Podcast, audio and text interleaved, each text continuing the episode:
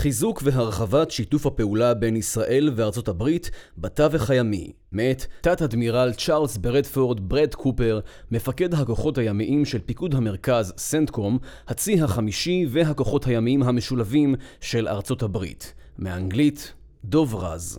מתוך בין הכתבים, גיליון 38, עוצמה ימית. במהלך חודש נובמבר 2021 ערכו לראשונה חילות הים של ישראל וארצות הברית תרגיל משותף ופומבי במרחב הים האדום, בו השתתפו גם חילות ים של מדינות ערביות. התרגיל, אשר נמשך חמישה ימים, התרחש על סיפונה של אוניית התובלה האמפיבית USS פורטלנד LPD 27, והתמקד בהליכי עצירה, עלייה לסיפון, חיפוש, בידוק ותפיסה של כלי שיט חשודים.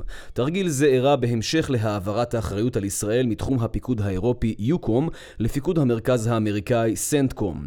ראוי לציין כי גם לפני שינוי זה, ארצות הברית וישראל היו שותפות איתנות באחריותן המשותפת על הביטחון הימי האזורי, אך כעת מערכת היחסים של הצי החמישי של ארצות הברית עם צבא ההגנה לישראל וחיל הים מתחזקת ומתרחבת. במהלך 15 החודשים האחרונים, במסגרת חמש נסיעות שונות לישראל, פגשתי מספר מנהיגים מרכזיים בישראל, וזאת על מנת לבחון הזדמנויות חדשות להעמקת הקשרים הימיים ולהגברת שיתוף הפעולה הביטחוני הימי האזורי. למעשה, מאז העברת האחריות ערך הצי החמישי של ארצות הברית יותר תרגילים ואימונים דו-צדדיים מאשר בעבר, הכוללים סיורים משותפים מרובים במפרץ עקבה ובים האדום, לרבות שישה תרגילים ימיים דו-צדדיים ורב-צדדיים ב-12 החודשים האחרונים בלבד.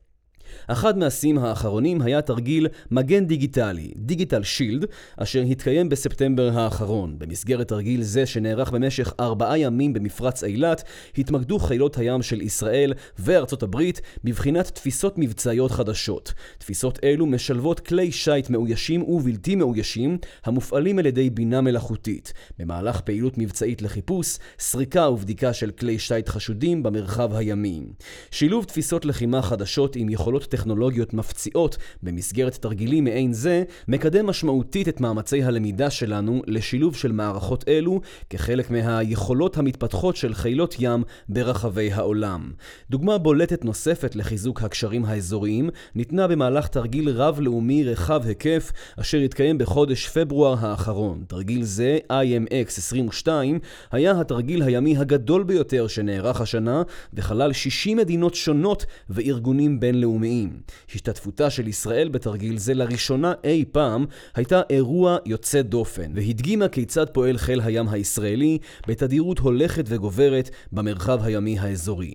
בראייתי, שותפויות חזקות וחדשנות המתפתחת בקצב מהיר חיוניות בסביבה הימית האזורית הנוכחית. מרחב הים האדום, הים הערבי והמפרץ הפרסי, הסובבים את חצי האי ערב, הוא בין האזורים המורכבים והצפופים ביותר בעולם. חיל הים הפועל לבדו איננו מסוגל להגן מפני כלל האיומים במרחב זה, ועל כן, השקעה בשותפויות ובחדשנות הינה חיונית לביטחון וליציבות האזורית. הלוחמה והפעילות במרחב הימי נמצאת כיום על סף מהפכה טכנולוגית. פריסה של רשת משולבת ונרחבת של חיישנים על כלים מאוישים ובלתי מאוישים, מקרקעית הים, דרך פני הים ועד החלל, איננה מדע בדיוני הנמצא במרחק של עשורים או שנים מהיום. הטכנולוגיה קיימת ואנחנו במסע מרתק להרחיב את שיתוף הפעולה שלנו ולהשתמש בה יחד. במהלך תרגיל IMX-22, חיל הים הישראלי היה אחד מעשר חילות ים אשר הפעילו מערכות לא מאוישות במהלך טיפול בתרחישים מורכבים בים. יחד אנו לומדים ומוודאים כי הפעלת כלים אלו בשילוב מערכות בינה מלאכותית יכולה להוביל לשינוי מהותי של כללי המשחק. טכנולוגיות בלתי מאוישות בשילוב בינה מלאכותית ישלימו את יכולות הכלים המאוישים, ישפרו את האחיזה שלנו בתמונת האוויר, השטח ומעמקי הים, ויספקו לנו תמונת מצב רחבה ועדכנית יותר אחר המתרחש במרחב הימי שסביבנו. תרגיל זה אפשר לנו הצצה לאופק חדש של תפיסת הפעלה ימית, אותה אנו בוחנים יחד עם שותפינו האזוריים. על מנת לשמור על היתרון שלנו בים, אנו חייבים להמשיך ולעבוד בשיתוף פעולה הדוק.